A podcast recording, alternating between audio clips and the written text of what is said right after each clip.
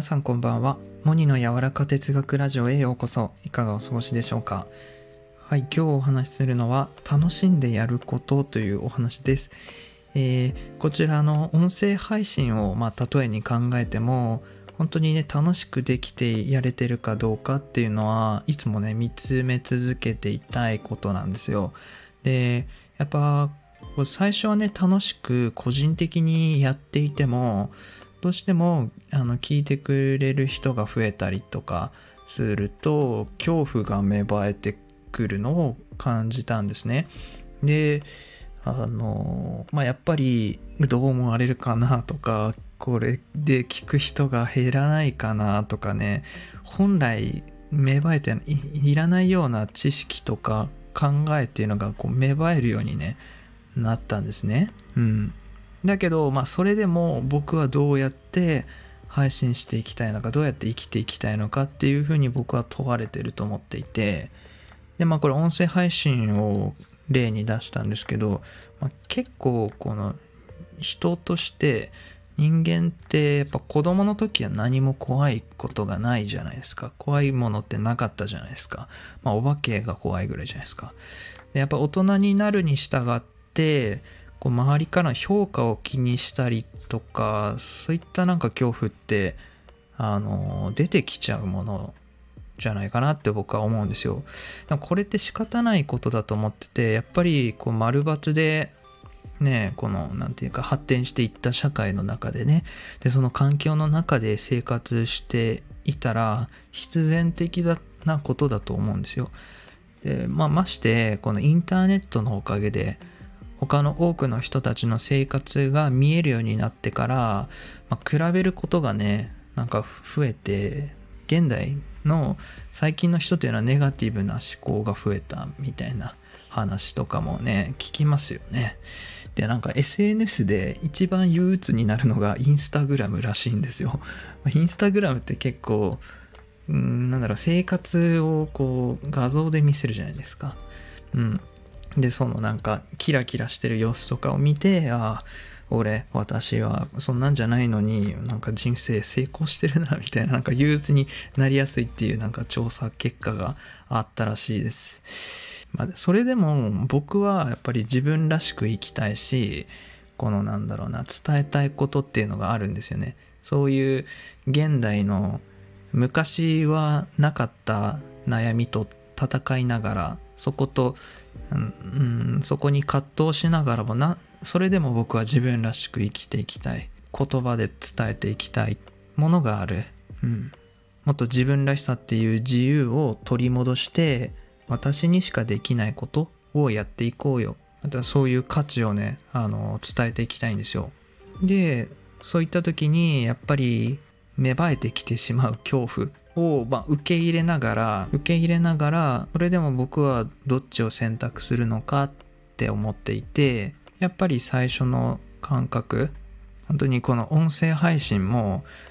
これでうまくいくように頑張るぞと思って始めてないんですよ。何の気なしに始めたことなんですよね。あ、結構喋るの好きだなと思って始めたんですけど、で最初はやっぱこうなんかあんまり気にせずにやってたんですよね、感覚の状態としては。でもそれがすごく良かったんですよ。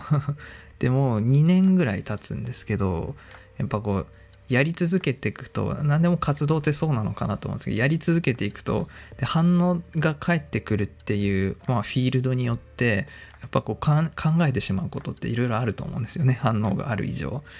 うん、だけどこの僕が大切だと思ってるのは、自分が楽しくやれてるかっていう、そのなんだろうな、心の状態でいられているか、そのバロメーターがね、純粋な好奇心に触れてる状態かを確認修正することだと思ってます。で、ちょっと思ったんですけど、恐怖が芽生える時っていうのは何か積み上がっていく大切なものがあると思ってる時なんですよね。で、まあここ難しいところだと思うんですけどね、まあ、この間あの成田悠輔さんが言ってたんですけど、積極的に没落していこうって言っててね、やっぱなんかそれすごく感銘を受けて、こう今の人現代人に足りないのはこの幼児性と異国性と武士性が足りないみたいな、バカになることだったり、その異国性とかは、まあ、従属していないからこそ犯せるタブーみたいな、好き勝手言うみたいな、そういうなんだろう、枠の外に出ること、アウトサイダーみたいな、そういう枠からの思考がないし、その作り上げたものとか成功をこう守ろうとしてしまう人がやっぱりどうしても多いから、どう破壊して新しく再創造していくかリメイクしていくかみたいなことをあの考えるのが大切って言ってたんですよね。うん、でやっぱり自分でこう積み上がってると思ってる、それは本当はくだらないことなのかもしれないって思う、思うんですよ。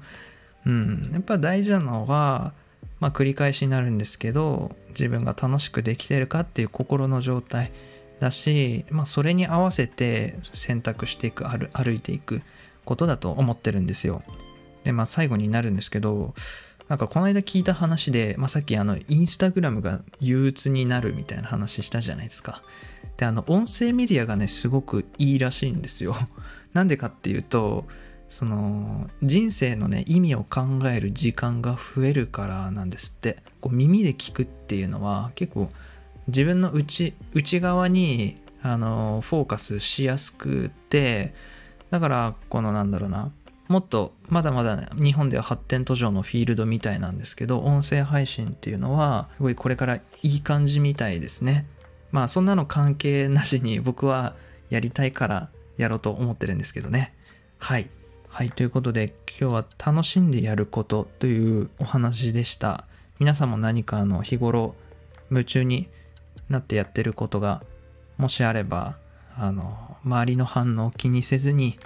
もう没入していくように集中して楽しんでやっちゃってください。僕もやっていこうと思います。それでは最後までお聞きくださった方ありがとうございます。いい夜を。